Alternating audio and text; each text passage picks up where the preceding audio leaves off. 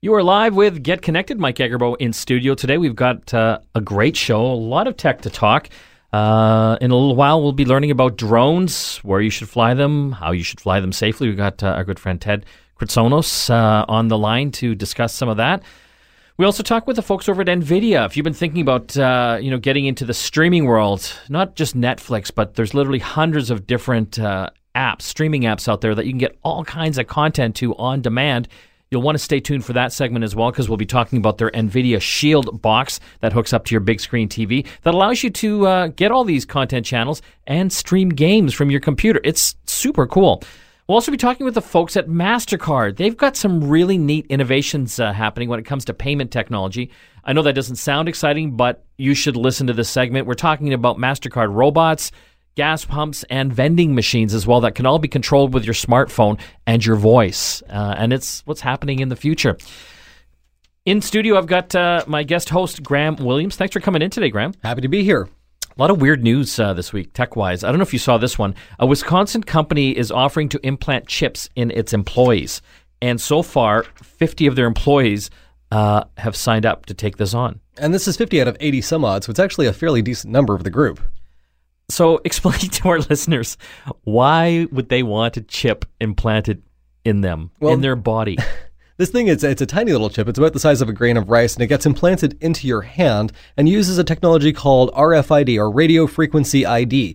So these chips, basically, they're short-range radio communication, and uh, essentially when you place them near a reader, you can do stuff with them. So if you're used to tapping your Interac card, or if you've got a card at work that you tap in and out of your, uh, to get in and out of access control, this is the same sort of thing, except now you can take the card out of the equation, and you just sort of wave your hand like magic.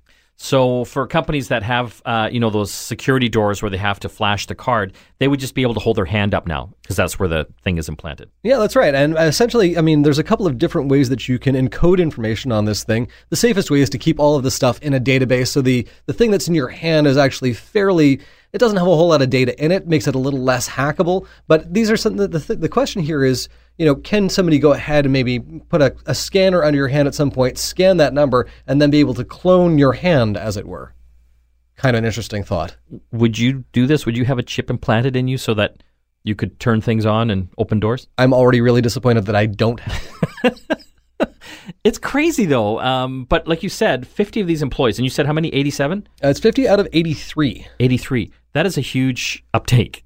Honestly, I mean, I can see the reason for it. I, I, I, take transit to work every day. And every once in a while, I will leave my transit pass on the kitchen counter. And I think to myself, wouldn't it be great if I had the transit pass just implanted in my hand? That, that has gone through my head on more than one, one occasion. It's so funny. I was uh, traveling this week and out uh, with some clients. And one of the clients, before I even saw this story, was just, we were talking about passwords and, you know, security cards. And she said, you know what? If they had some sort of chip that I could implant uh, in my body that would allow me to access all this, I would do it. With it, without a moment's hesitation, I'd be, yep, go ahead, let's get it done. Especially if the company's paying for it.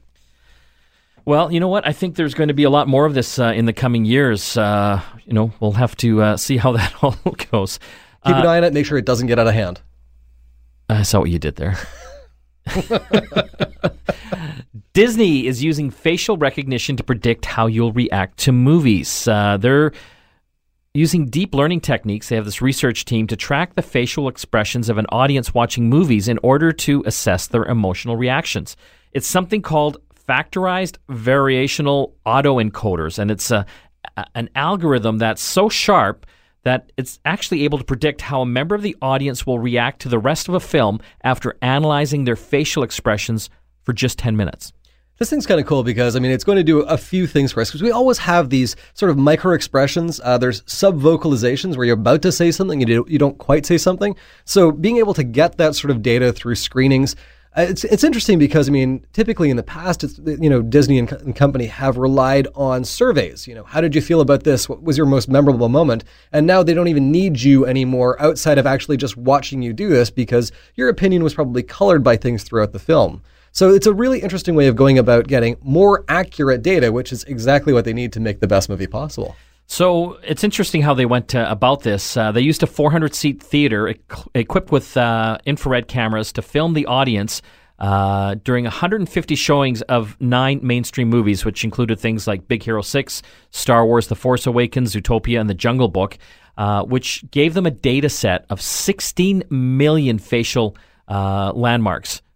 By the you know over 3,000 audience members over the the course of the the research, is this crazy? Is it are they turning movies into truly formulas now? Well, I mean, this is something we've actually seen well in advance. I mean, Netflix right now uses an algorithm to determine, based on your preferences, what type of things you like, and then will recommend things to you. But they've actually already used that data to start creating their own stuff. House of Cards, the American version, was actually built because they recognized that people liked the people involved, so they went out and made it. This is taking it one step further. The real question here is, you know, for, you know, uh, actors and for directors, the creative control that they have in making decisions and making movies, is that going to be stripped away as they get more and more data that, you know, this choice that you're about to make, we've got data that says that's not going to fly, it's going to make it a bad movie, so don't do that. Does that creative control then just go away? Yes. okay, we're, we're done here. Uh, and and quickly here, Graham, uh, as well. Uh, I don't know if you saw this, uh, but Google is admitting that they have too many music streaming platforms. They've got Google Play, YouTube Red, uh, and now they're talking about actually combining them. I don't know if you saw that. Google has too much of everything. They they give me a headache, right? We've got we've got YouTube Red, we had YouTube Music, we have Google Play Music. Two out of the three. What about? Are, Is that them too? Yeah. No, that's actually a service on YouTube, but oh, it doesn't it. belong okay. to, to Google. Okay. But I mean, you know, we, we we look at that, then we look at their messaging services. You know, they've got Allo, Duo, Hangouts, Wave. It's like honestly, somebody at Google, what they need what what Google needs is one person to go, okay, all of you working on that project, we're all going to work on all of this this one project right here because you're killing people out there. Is that part of their success though that they they just try all these different types of uh, I, uh, businesses? I think they've had some success out of it, but I think people are starting to lose trust. I mean, when you used Google Reader and it went away, when you used Google Hangouts and it went away, a lot of people are looking at it going, well, I don't want to get into this particular part of the Google ecosystem because they're going to drag it out behind the shed and put a bullet in the back of its head. I don't want to work on a service like that. But there are so many streaming services now uh, as well, and I don't know if they're all going to last, especially in the music side. Uh, you know, Graham, uh, Spotify is obviously huge out there. Apple Music, uh, Juggernaut. I don't know if you've seen uh, the HBO series, the Defiant ones yet. I have, yeah, fantastic. Jimmy uh, Iovine and Dr. Dre. Dr. Dre, and their rise through the music industry to basically creating the company Beats, the headphones, and Beats Music which was then acquired by Apple Music for $3 billion. If you have not seen that series, it's on HBO, four part documentary series. It is fascinating. Uh, and it's just interesting to see that whole transition just from, you know, the old way of doing music to the new digital way. Well, when was the last time you bought a song? I, I just subscribe to music now. I'm yep. on Spotify and I do Apple Music as well. And you know what? I have Deezer. so for like 300 bucks a year, you've got all the songs. Yeah, but you know how many of these are going to survive? You know, we saw Rdio uh, was bought by Pandora, which is now trying to be sold as well. Like, how many of these guys can survive? Like, how long can Deezer s- survive? Uh, it's a, it's a really good question. I mean, Deezer. No one even knows who Deezer is. Well, they've got the high resolution thing going on. The one for me is SoundCloud, right? Where it's you know it's sort of been this bastion of piracy, but it's got this amazing community, and it's they don't make any money. So how long can they last? When we come back from the break, we're talking drones. If you've been thinking about getting a drone or you have a drone, we'll give you the lowdown on where you can fly it, when you can fly it, how fast you can fly it. Uh, it's actually useful information. Uh, also, later on the program, MasterCard robots. What's that all about? Stay tuned. You're back with Get Connected. Mike Agerbo here in studio. We've got a lot more tech to talk, so you'll have to stay tuned. On the line right now, we've got our friend Ted Kritsonis. He is uh, our tech expert out in Toronto here to talk about drones. Thanks for joining us, Ted. Thanks, Mike. Uh, drones, uh, more and more uh, in the news. They're, they're selling uh, thousands, if not hundreds of thousands, of these uh, guys, but uh, a lot of concerns still over regulations and safety, and a lot of countries and jurisdictions are trying to wrap their head around how to let consumers have these these devices without crashing into airplanes and buildings and people. Well, okay, the worry is about crashing into planes and buildings. Uh, uh, to, to my knowledge, there has not been an, uh, an incident, uh, especially in Canada, of a drone making any kind of contact with an airliner. Uh, or even a helicopter for that for that matter. So I understand, you know, you want to mitigate a situation like that before it could possibly happen. Totally understand that. I, I would like to think most people who are drone flyers would be careful to not go near a plane. Um, but you know, I, I, I see what they're saying. They're saying, okay, you know, we we want to avoid and mitigate any potential hazards that might happen, and that includes, you know, creating a bit of a distance even with people, as opposed to just objects. Uh, but I, I think the way that they're going about it is uh, just. Uh, I, I think it's it's too much. It's over the top, uh, and I don't know that it actually really changes anything uh, because this is also going to be very hard to enforce. Well, I, am looking at some countries. Uh, I read uh, this week that the UK is looking in bringing in legislation that would uh, make people who purchase drones actually have to register them and take uh, some specific courses on how to use them uh, and and safety with safety issues uh, as well. Yeah, I mean, education I'm totally for. I, I don't have too much of an issue with that at all. Like, if, if there's a situation where even if, if retailers can offer uh, some sort of education on this. Um, you know, might be this might be a good uh, opportunity for uh, for photography stores, uh, especially since they're going to have clients and customers that are interested in doing something commercially with these drones. And of course, commercial uh, flight with drones has a different set of rules, but that's a whole other story. Um, so if you're going to educate people on flying these things, fantastic. I, I don't know that you need to go as far as a licensing model. Uh, like driving a car, I think that might be a little too much. But certainly, if uh, if there's some sort of baseline that people can uh, can go to, uh, then at least have a basis to start with. But uh, beyond that, I, I don't know. I mean, I, I think enforcing these things are going to be difficult. Uh, putting your name on a drone, and, and and that's fine. I don't have an issue with that. I mean, I, I can understand that. Setting certain limits for for speed, okay, fair enough and uh, at least they dialed back some of what they the government uh, dialed back some of what they initially announced in March. So they made it a little bit more reasonable, but still, there's a lot of red tape uh, involved here when you look at the full list. So you said they dialed uh, back some of the uh, the restrictions. Uh, what are we looking at now as far as rules here in Canada as we know it? Well, initially, so they wanted a nine kilometer radius from any airport or airstrip or helipad. Uh, they've now amended that so that it's more like five kilometers uh, from an airport, and it can be even one kilometer or one and a half kilometers away from a helipad. So they they separated the two uh, and and made it a little bit more reasonable. Um, for the most part, I, I, I think even if I mean I'm not trying to encourage anybody to break the rules here, but I, I think even if you're four kilometers away from an airport and you're at a, a very low altitude, generally, I don't think that's going to be a problem. So the altitude limits as well is another thing. Uh, you know, they don't want you, you know, operating above 300 feet. Again, it depends on what kind of drone you have. So I know this sounds all confusing because they've separated drones into five different categories, and it depends which category you're flying. Most consumers are going to be flying either the what they call the small drones or the very small drones. Those are most of what we see available in stores and online they fall into either of those two camps. And so the rules are more or less the same between the two, but there are some minor differences depending on you know altitude, distance, and uh, and speed, and whether or not you can use them at night or not. Well, uh, I know a popular drone is from DJI. Um, they're one of the big drone manufacturers. They're, they're Phantom series of uh, drones. What category do they fall into? Yeah, so they they fall into either one of those. So uh, if you're if you're flying the Mavic Pro, for example, that might fall under you know a, a small drone or something very small drone, and then the Phantom series might fall under small drones. So it, they they they definitely that's their bread and butter. I mean, those two sizes are pretty much where they're at, and that explains why I think they're spearheading a petition uh, to lobby the government to look at this from a more holistic point of view, which will include both drone manufacturers and drone flyers. I think that was one of the main criticisms uh, that was facing Marc Garneau, the transport minister, initially when he made this announcement in March, was that he did not really consult with those two particular groups and focused more on those who are either afraid or complaining about the existence of drones.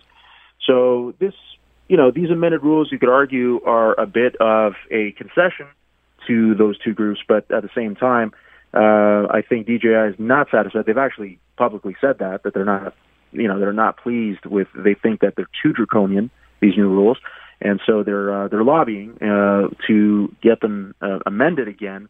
uh, with the help, of course, of their customers. Um, I know in the previous ones in March, uh, you had to be a certain distance away from like buildings and animals and people. Did that change at all? Was that 50 meters, I believe? Yeah, so so you have to be 75 meters away from buildings, people, and animals. I mean, they they, they literally jumble those things and, and, and bundle them together. Uh, that is not necessarily the case anymore. Uh, you you still have to be a, a bit of a difference. You can be like 250 feet away from a person. That's basically 75 meters uh, from a person. Now they're saying that if it's a lateral distance of less than that, that is permissible. You can do that uh, as long as the speed is not higher than say you know uh, I don't know like 15 or 15 to 20 kilometers uh, an hour. So, and uh, that you're at a lower altitude of about, you know, I don't know, 250 feet or less. Uh, you know, it, it, so basically, as long as all these things are in place, then you're okay to fly near a person. Um, but again, you know, if you're within the zone, I think you're okay. Like within, if you're in the zone of, of all these different metrics, I think you're all right. Uh, and especially if you know what you're doing when flying the drone, then I think you're okay too. So that's why I say that some of these things are arbitrary when you look at them on paper, uh, and then in practice, uh, you know, they're they're not necessarily always realistic. But you know, it is what it is. Are people going to be able to fly uh, these drones over their neighborhood?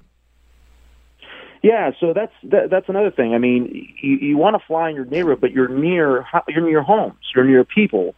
So can you do it? Uh, yeah, I mean, I think you can if the altitude is very low. Like if you're flying in, your, in your backyard and your altitude is maybe you know 20 feet, I, I, I don't think anybody's really going to complain about that. Uh, unless there's a privacy issue involved, you know, where you're trying to like spy on somebody or something like that, then obviously that that's a whole different set of circumstances. But if you're just flying, you know, 20 feet up because you want to take a selfie or something of your whole family at a barbecue, I, I think that's okay. I don't think there's any. I don't think anybody's really going to complain about that either. Yeah, but I think where people want to do is fly it way up there so they can see the entire neighborhood oh, and their neighbors. Sure, yeah. Well, for sure, right? And and of course, you can set a an altitude limit. The, the drones in the settings generally allow for for an altitude limit. Uh, you can set now. It's usually set by default. It's usually about 500 feet by default. Sometimes a little more, and you can then uh, manually change that to a lower altitude so that at least the drone doesn't go above that in case you're worried about it. Ted, I want to thank you for joining us on the show today. Where can people find out more about you? Uh, Twitter and Instagram at by Teddy K and uh, by TeddyK.com, where I aggregate some of the content that I work on for uh, the various outlets I work for. Thanks again for joining us, Ted. Always a pleasure, Mike. Thank you. When we come back from the break, uh, we're going to be talking about the NVIDIA Shield, the ultimate streaming box for uh, TV channels, uh, Netflix, and also for streaming games uh, throughout the house. Stay tuned. You're back with Get Connected. Mike Agerbo in studio today. I've got my guest host Graham Williams with me as well. Still lots of uh, tech to talk. On the right, uh, on the line right now, we have Chris Daniel from NVIDIA. Thanks for joining us today, Chris. Yeah, thanks for having me on. Wanted to talk about uh, a cool device, a, a streaming box uh, that you guys have, and I call it the the Cadillac of streaming boxes, the uh, the NVIDIA Shield TV. Uh, a lot of people are looking at uh, cutting the cord and looking at some of these uh, streaming TV boxes, the Roku's, the Apple TVs of the world. Tell our listeners what makes yours different. Yeah, that's right. So Shield, Shield is like the Cadillac of streamers. It's the most advanced streamer. Um, so you know, all of your entertainment is going to be at your fingertips um, and in the highest visual quality. Um, so we support 4K resolution, 4K Ultra HD, uh, with HDR, which is, you know, if you're going out to buy a new TV these days, um, there's a good chance the salesperson will be selling you on one of these new TVs that supports 4K HDR. And so we're able to stream that high visual quality to your TV in all these, you know, top apps that have this 4K HDR content now. So the Netflix uh, the Amazon videos of the world, um, and thousands of other apps are able to stream this really beautiful content uh, to your TV. Um, so that's TV and movies, and then we also support gaming on Shield as well. So we deliver all your entertainment, not just movies and TV, but we include games and we include a game controller with the NVIDIA Shield as well. Let's just talk about the uh, the the gaming side, which I, I, think is kind of the interesting uh, part. Uh, what what kind of games can people play on it? Play on the the box itself? Like, how do they access them? Yeah, so there's lots of ways to play games. So Shield has a very powerful local processor in it, which just makes the experience really smooth and snappy for everything, movies and TV included. Uh, navigating through the UI is really snappy. Uh, the processor is faster than a Xbox 360 console uh, locally. So you can play local Android games on Shield. We've brought a lot of really high-end PC games to the Android platform. Uh, so classic PC games like Half-Life 2, you can play locally on Shield. And then we also have a Netflix for Games streaming service. So you can stream games from the cloud uh, for $7.99 a month, and you get access to a large catalog of games that you can just play anytime instantly. Um, and you're playing those direct from the cloud, direct to Shield, um, and it feels like you're playing a game just locally. And so it feels like a real game console. We're able to stream games at 1080p at 60 frames per second. Uh, so it's a really amazing experience. Um, and then one more way, so our gaming enthusiasts who play games with our GeForce graphics cards on a PC can also stream their games locally in their home from their desktop PC or their notebook PC to their TV and play on the big screen with the game controller. So that's kind of mirroring what they have on their PC, but then they can have it in the family family room or the living room, like in on their huge 60 inch. That's right. And uh, and do they have to have an NVIDIA graphic card to do that on their PC? Yes. So you need an NVIDIA GTX, GeForce GTX graphics card. Um, and then once you have that and you install our GeForce Experience software, uh, you're off and running. You can stream all your games. You can pull up Steam uh, Big Picture on your uh, big screen TV, uh, play all your Steam games, and then play games even outside of Steam. Uh, as far as the uh, you, you, mentioned Android, so this is uh, running the Android operating system like a lot of tablets and smartphones. Yeah, so it's running a version of Android which is called Android TV, um, and so it's a 10 foot living room experience of Android TV. Um, so it's a little bit a uh, little bit different experience, but it's designed specifically for the living room, so you have a really nice experience from the couch. Um, all the apps are designed so that you don't need touch. You know, obviously all the tablet and phone apps are designed to be touch compatible. These are designed to be navigated with a remote control or a game controller. How how easy is it for people to set this up? I mean, there's a lot going on with this particular box. You've got the whole TV side with TV shows, movies, apps, uh, but also the whole gaming side as well. That's right. So you know, it can be as simple or you know as as complex as you want it to be. It can be as simple as a Roku box where you just you plug it in, you connect your Wi-Fi, and you're off and running. Um, or it can be so much more as well. If you want to make it your home media server and actually store uh, videos on your Shield and serve those to a mobile phone to watch anywhere around the world, uh, you can do that. So you can set up that. Uh, that's through an application called Plex. It's very popular. Um, and then, of course, you can play all your games. You can play local games, just download them from the Google Play Store, which is super easy, or you can set up GameStream, which is streaming from your PC. Um, so, you know, whether you just want a simple setup or a, you know, more complex advanced setup, uh, we've got something for you. It's uh, I, I, know it's a little bit more money than some of these uh, these cheaper boxes and, and, and sticks out there. What's the price on this one? Yeah, so Shield is one ninety nine, and it comes with uh, the base unit plus uh, media remote and uh, $60 game controller included in that package. That's uh, that's not bad. I think that's one ninety nine American. I, I, think that works out to about two fifty right. or two seventy Canadian. But I mean, if you look at some of the other higher end uh, boxes, like even the Apple TVs, they're getting up there in the, in the price range as well. But uh, you guys uh, kind of future proofed it, being able to serve up the four K and then the HDR. That's right, 4K HDR. Um, it's got you know quite a bit of local memory. Uh, it's got three gigabytes of RAM, so very high performance, and then the processor in it again is, is way more powerful than the, the other streamers. Where can people find out uh, more information about this, Chris? Yeah, so you can find out more information at uh, shield.nvidia.com on our website, and then we're, you know, we sell on Amazon.com as one of our, our big e-tail outlets, and then in the U.S. you'll find us in Best Buy, and you'll find us in in retail also in Canada as well. Thanks for joining us, Chris. Yeah, thanks for having me on. That was Chris Daniel from NVIDIA talking about the Shield TV, a uh, streaming box that takes streaming to the next level. You can uh, run Android TV, so all your favorite streaming apps like Netflix, YouTube, uh, but also gaming as well. Three different ways to play games. Uh, you can stream games with the Netflix of Games uh, type service, uh, stream games from your PC, and also uh, just run some fun Android game apps as well. When we come back, more tech to talk. Stay tuned. You're back with Get Connected. Mike Agerbo, your host here, broadcasting live across Canada on the Corus Radio Network. Want to talk about uh, payment innovation now. We've uh, got our guest in studio. Her name is Debbie Barta.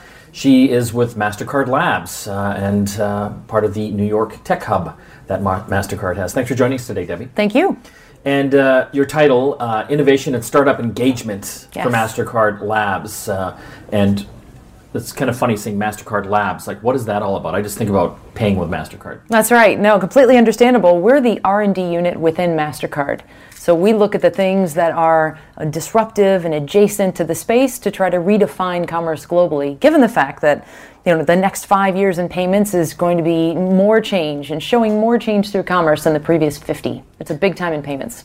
So we have seen a lot of change over the past few years. Uh, you know, typically in the past you had your physical Mastercard. Uh, now we've gone to PIN technology and things like Apple Pay and Android Pay. Like, what what's left?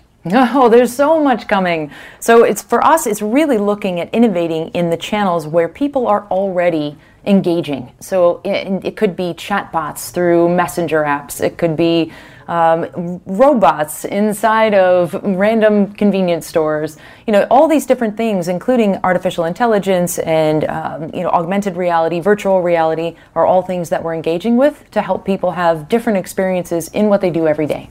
Okay, so you said robots. How do Mastercard and robots fit together? Yeah, it's a it's a logical connection, really. Yes. So we have a partner called SoftBank Robotics, and they have a product called Pepper, and she is intended to look. He or she is intended to look like a 12 year old child, very unassuming. But essentially, we've enabled commerce on the back end of this robot. So we're launching in Q4 at Pizza Huts in Asia. Whereby you will walk into a Pizza Hut and order your pizza directly from the app. It's a fun and engaging experience and ultimately helps the business free up the human interaction perspective to put those clients and those customers, sorry, the workers onto more intricate type tasks. So I will go into a Pizza Hut in Asia and I'll be ordering my pizza from a robot. That's right. And does how secure is this? Oh, it's incredibly secure. So everything is backed by the foundation of MasterPass, which is our digital uh, platform that enables you as a consumer to have a digital wallet. So you can put any card in there, any brand, MasterCard, Visa, or otherwise, into the wallet. And when you're going up to check out with Pepper, for example, you simply pair her through Bluetooth uh, to your app, and then you're able to check out. Everything is seamless, safe, and secure. So let's talk about some of the other innovations. Uh, I've seen a, uh, a Samsung fridge that has MasterPass capabilities built into it. Yes. So another opportunity for us to innovate where people are living. The the smart hub fridge is the center of your kitchen and it enables you to have a nice large touchscreen where you can go in and shop directly from a variety of merchants. So in the case of New York, we have a company called Fresh Direct which does home delivery of grocery goods. And you simply go through and check out like a traditional e-commerce experience, but it's directly on the front of the fridge and again backed by MasterPass. So all of your card information is loaded your shipping address, billing address already preloaded into the app. It's a seamless click click and you're on your way. Okay, this scares the heck out of me because I've got three teenagers and they'll be ordering all sorts of crazy stuff. They can simply queue it up, but you ultimately have the pin in order to check out. Ah, So it's pin based, you've got the control, but they can certainly ask for things. So some other things I, I saw. Uh, you have, um, I guess, uh, retail things uh, like uh, vending machines and gas pumps that uh, have unattended retail presences now. That's right. And so we're making improvements again in the spaces where traditionally we've had the sort of assumed norm of going up to a gas station, getting out, pulling out your card, and, and standing at the pump for some time. So we've built an app and powered that with the help of P97, which is a fuel pump application layer. And essentially given the consumer a very easy way to select the pump they're at, given some geo technology, it knows you're close to pump number one. And you can ultimately check out very simply, again, with the MasterPass app on the back end, powering in, in, in the payment, and you get out pump your gas, and you're off on, on the run. I saw a demo of this, and the one thing that intrigued me, uh, apart from like being able to do this fast, because I hate sitting at the gas pump, monkeying around with the card and the, you know punching my pin and and, and everything. Uh, this was very quick, but also uh, for your customers, you could actually uh, offer discounts as well. That's right. So, right there at the pump, once you've paired with the particular pump, it can push an offer to you or a discount in real time, drop the 10 cents off or whatever the discount may be, and you're a happy customer. It gives you some nice loyalty and, and stickiness to go back to that station.